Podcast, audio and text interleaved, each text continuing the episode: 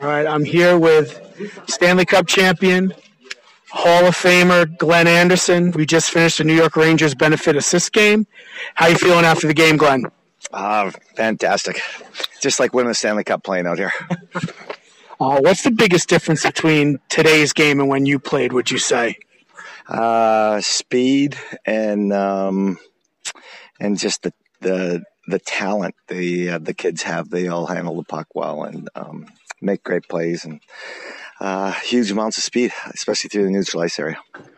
And what advice would you give any young kids out there that are interested in becoming a professional hockey player? Go to school and get an education. Okay. All right. Thanks a lot, Glenn. Appreciate it.